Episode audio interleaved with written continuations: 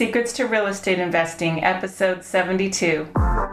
Welcome to the Secrets of Real Estate Investing Show, where you'll learn powerful strategies from top experts to take your investments to the next level. Here's your host and expert real estate investor, Holly McCann.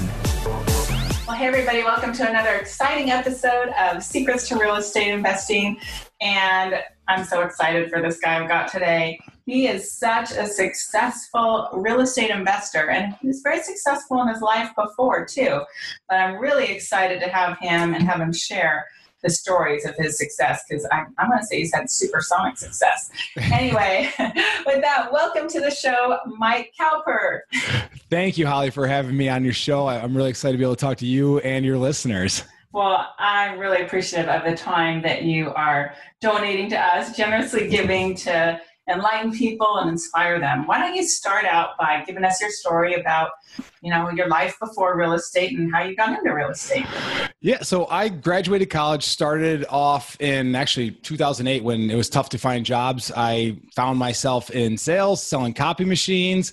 Uh, ended up moving towards Thomson Reuters, where I started selling tax and accounting information. And then my last official corporate job was with a pharmaceutical company, where I was, you know, selling medications or promoting them to doctors.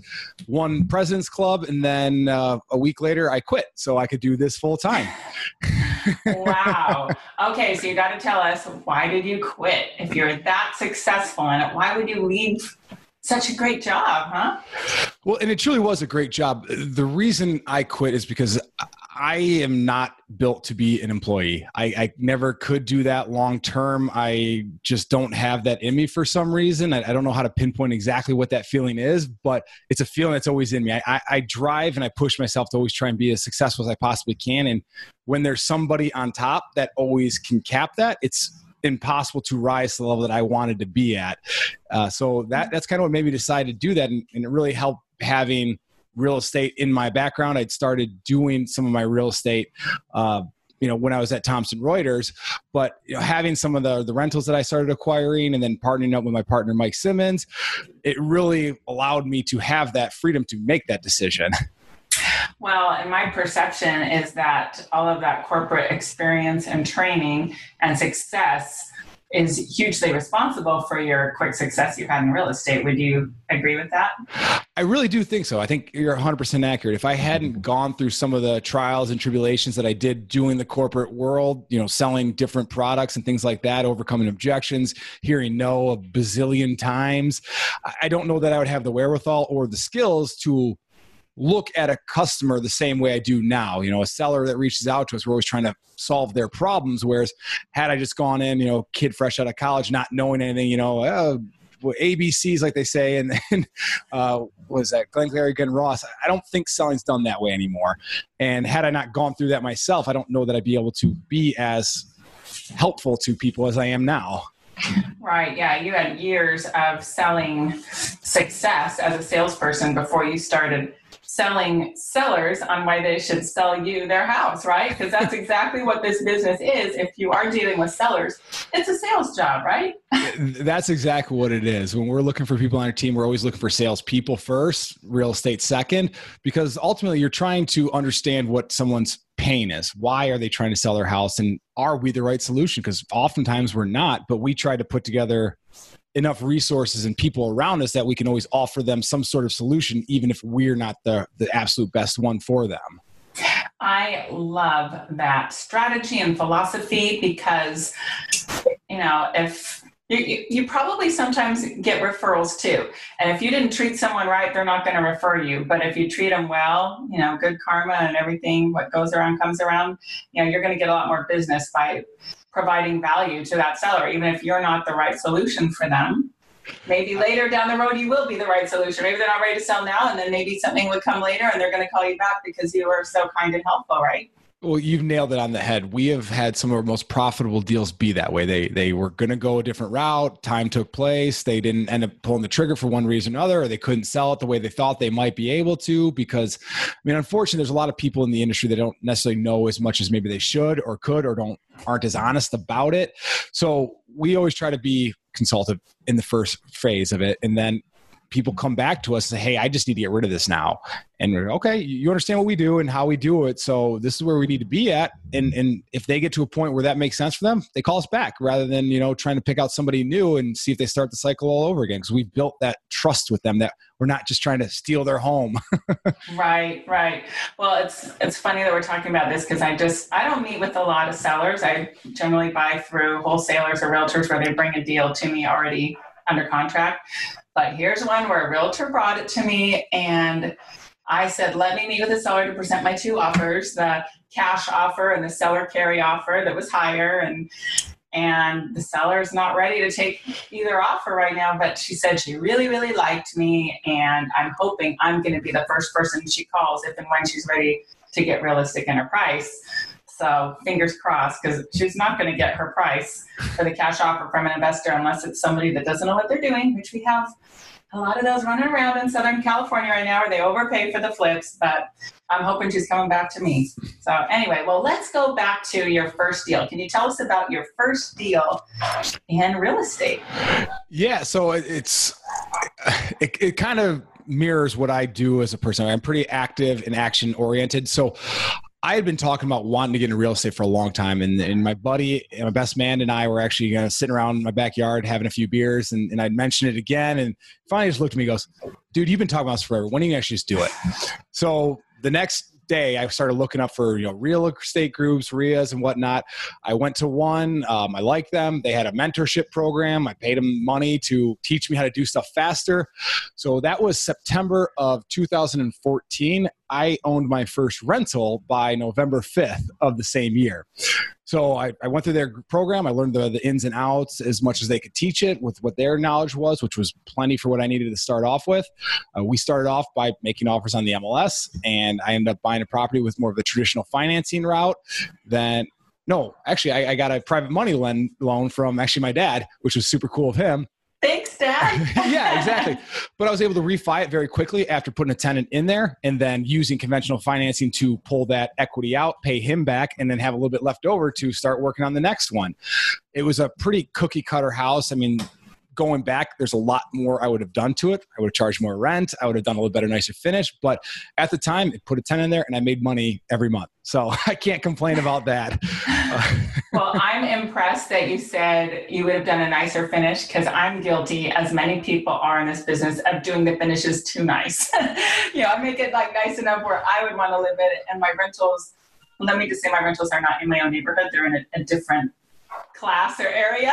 So good for you for not over improving it though. well, now my strategy is a little bit different. It's more along your lines. Like I don't make it a full on flip level, but I get it pretty close. I like to put granite in there. I like to try and, you know, refinish the hardwood floors if they have them paint, new electrical mechanics if I can, and, and whatever it needs because it's a long term investment. So if it needs it, I want to replace it now because that means I don't have to worry about capex or maintenance as much in the first, you know, 10 to 15 years.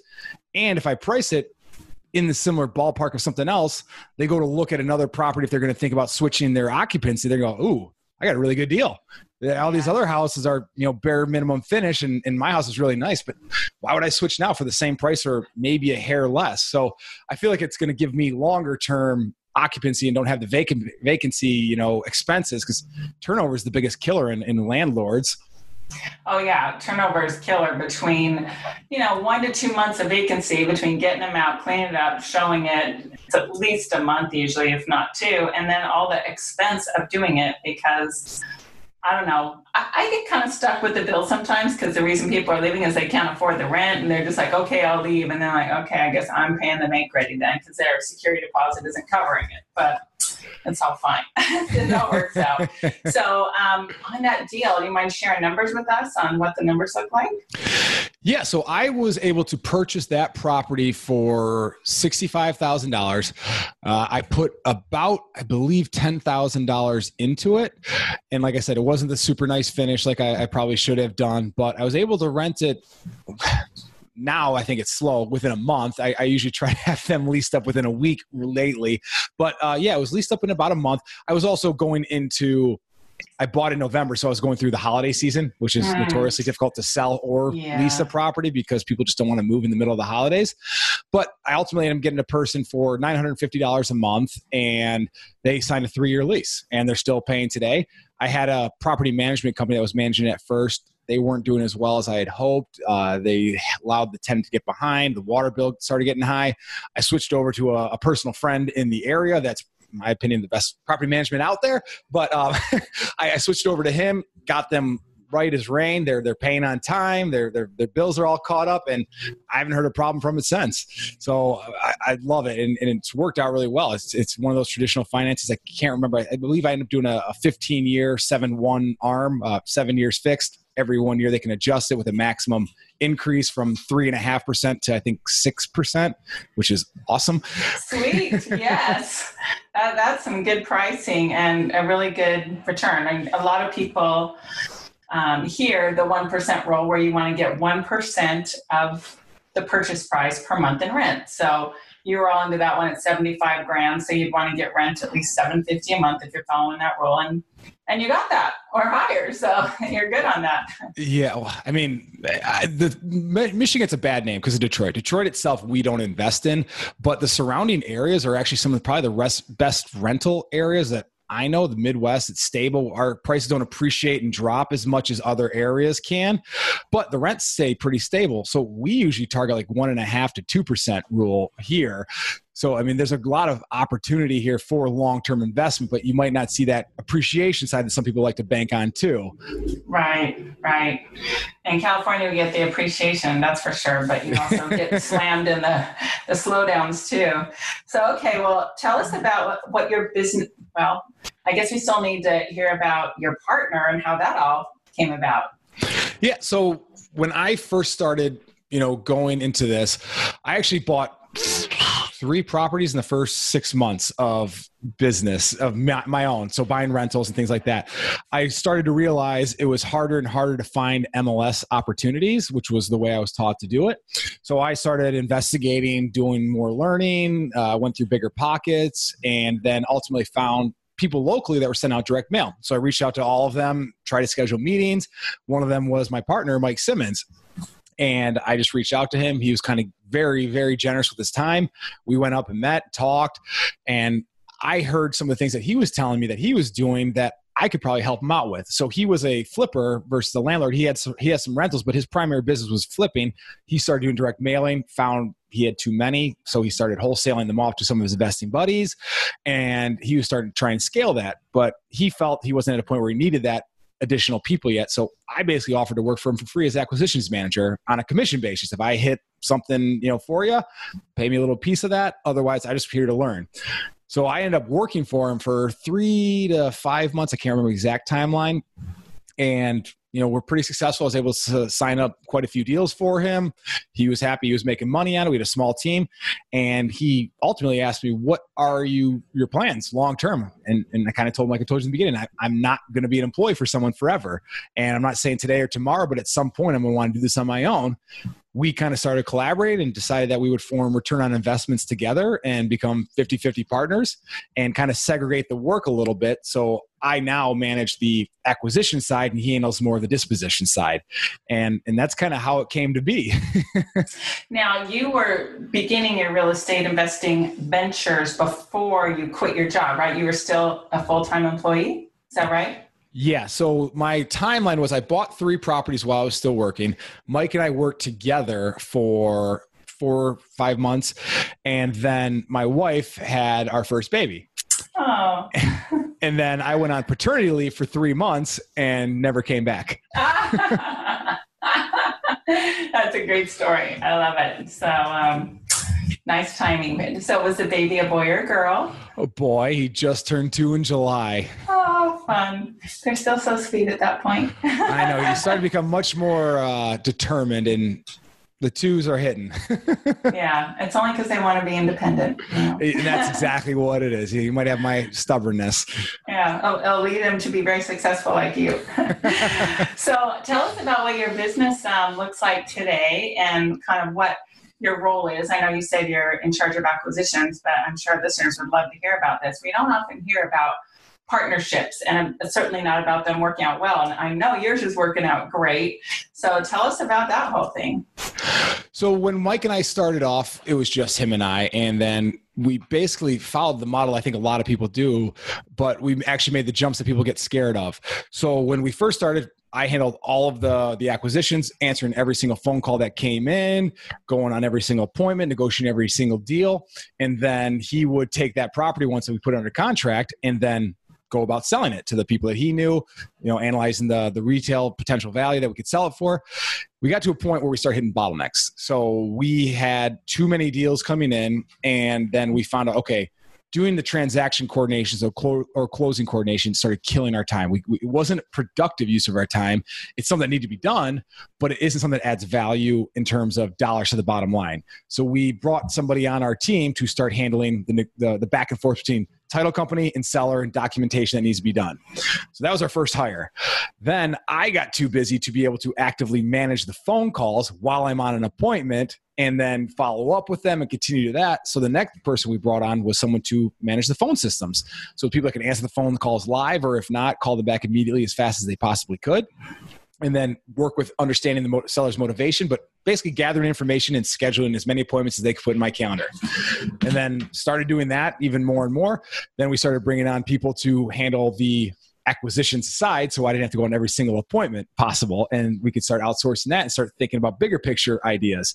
Then we also brought on a dispositions manager who could start selling the properties and working on the, you know, managing the contractors renovation. So really our business philosophy, and we learned a lot of this from being a part of, of Justin's group, the, the seven figure flipping group, but um, basically find out where the bottleneck was and where we're holding our company back and where we can delegate or hire and not to be directed, but more like a, a, a lower paying position than what we are because we are the people that are driving the business and have to look outside of you know the e-myth and all of that. We've got to step outside of our business to see how and what direction we need to go and where can we make things better more efficient more profitable and allowing other people who are better at certain things or can dedicate their time to certain things allow them the freedom to do that.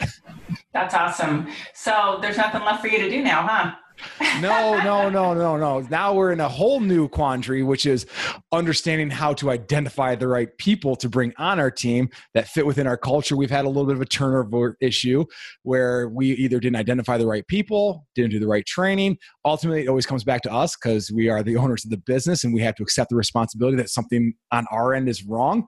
So we've kind of spent most of this year trying to retool not necessarily the team but our systems and our process and, and identify the right people that are going to be able to take us to that next level because you know we've been successful in the past but we understand to be extremely successful like the scale that we want to go.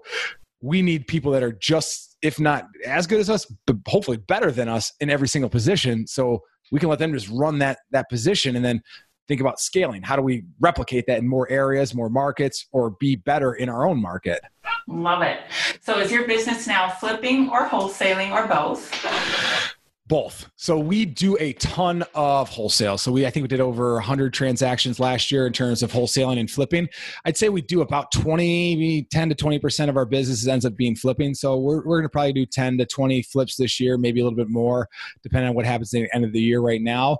But we've been finding as we grow, we have a little more money in the bank, we have more access to capital. So if we don't get the price point we're looking for on a wholesale opportunity because we, we market everything to all of our investors every time.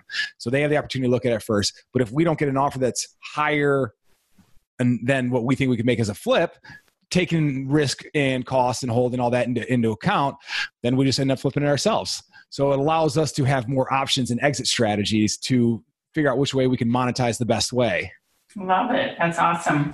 Okay, so I am so excited. I want to hear about some of your deals, some of your great deals. So inspire us with some some big money deals that you've had great success with.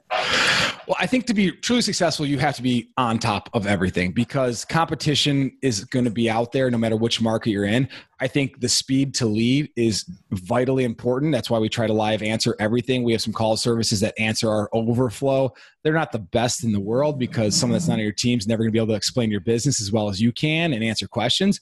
But we try to answer as many calls as we can. We try to schedule as many appointments as we can with people because our thought process is if we can capture that lead, put the schedule in their appointment, they're going to stop calling everybody else because they've solved their problem in their heads.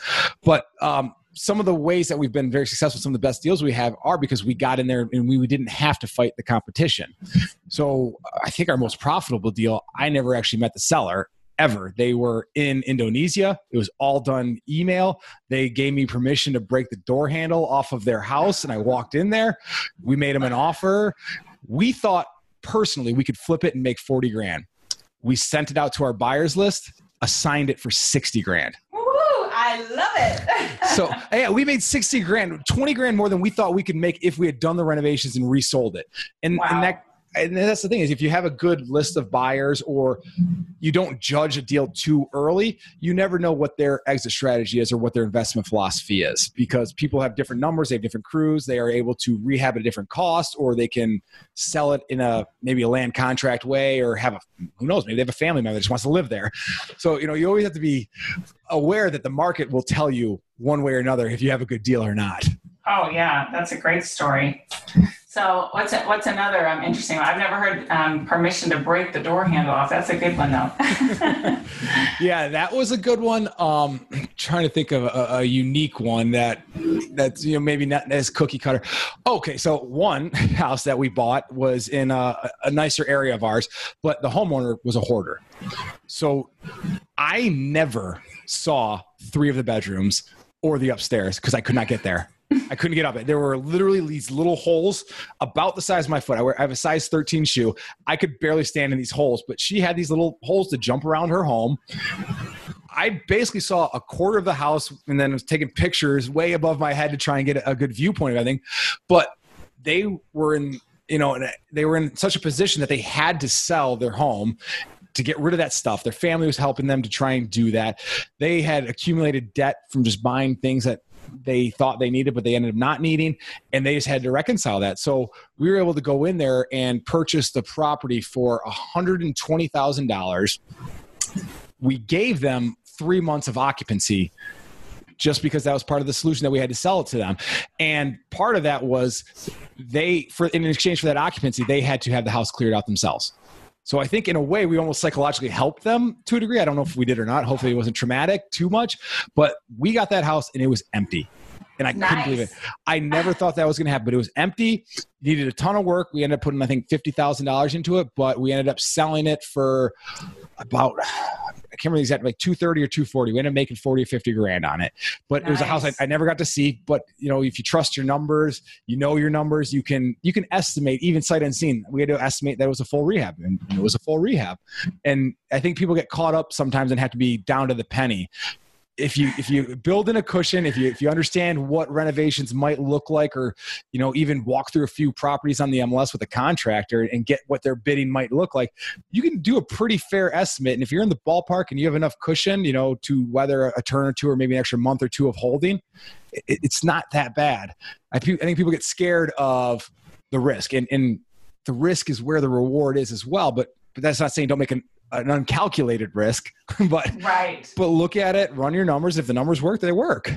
Yeah, and I'm laughing when you say down to the penny. Like I'm shocked if we're within like five thousand dollars of our budget because there's always surprises, there's always unknowns. I mean, just today my contractor's calling me saying, "Well, we couldn't move the plumbing because you know about the house is built, so now we got to build a chase and we're going to do it in the garage." I mean, at least he calls me and tells me he's got it solved. He doesn't say I have a problem, I don't know what to do.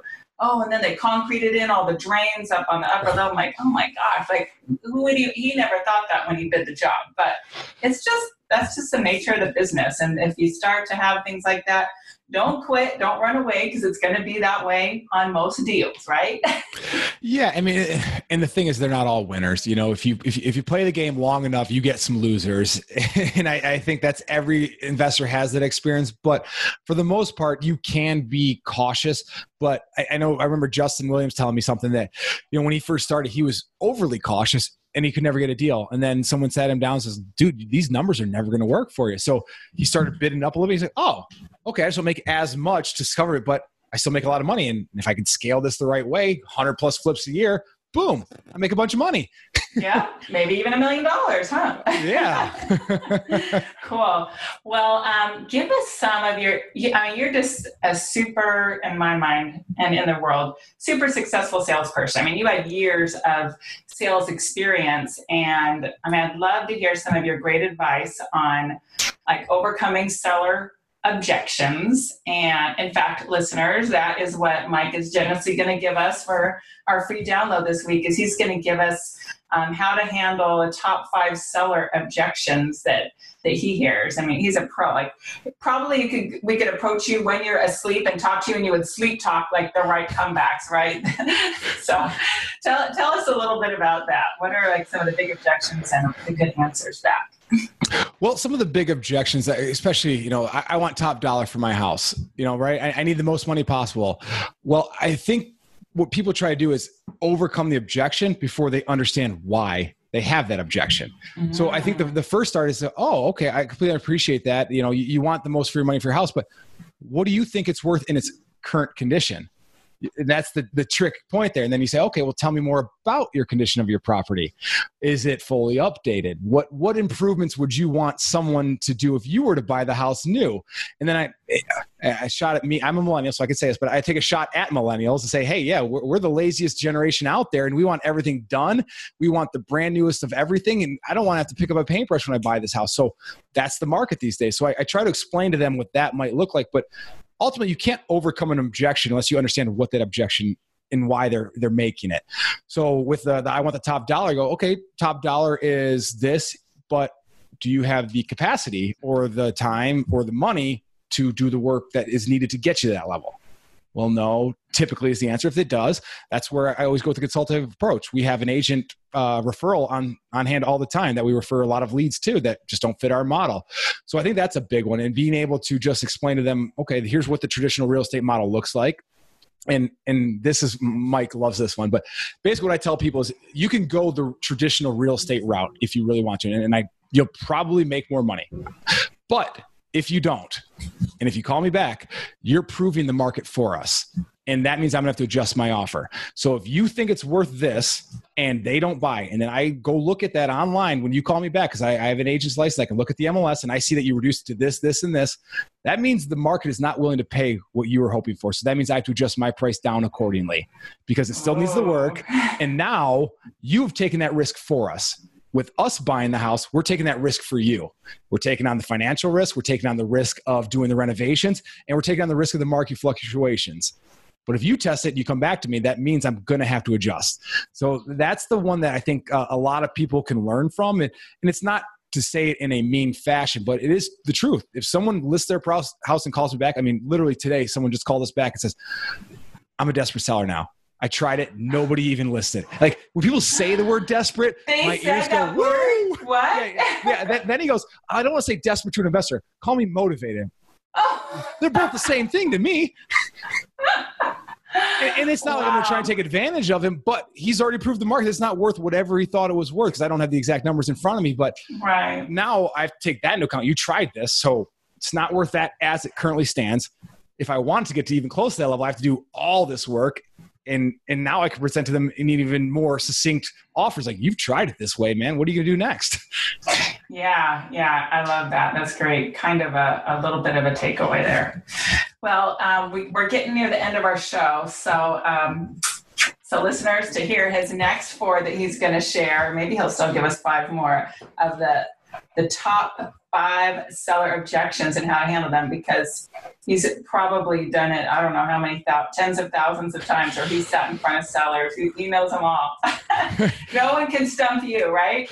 Yeah you know I, I don't think so. I mean the, the objections change but the motivating factors are usually similar. So i mean as long as you're open and listening that, that's other people you have to listen if you're going to sell. You have to understand where they're coming from and why they're asking the question more than the question itself Right, right. Uh, brilliantly said. and we're always looking for problem properties and people with problems more than just a property. You know, there's got to be people with the problems, the property's got to have a problem, all of that mixed together, and that creates great opportunities for us. That's absolutely right.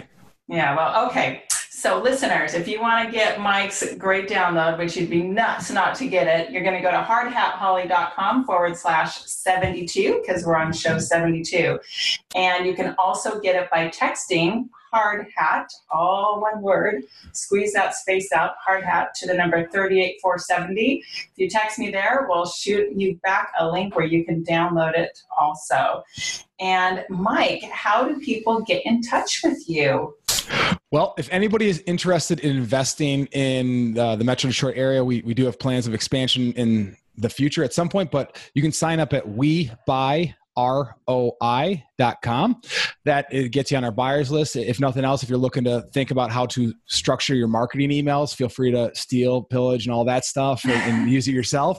And then if you want to reach me directly, it's mike.cowper, C O W P E R, at webuyroi.com. Or if you want to just give me a call, 248 871 7450. I'm happy to help out as much as I can. You know, I, I got a lot of help in my my time doing this and and I love to try and pay it forward because you know we we one of my my original business name was Rising Tide Investments because I think a rising tide raises all ships and and I'm here to try and help with that.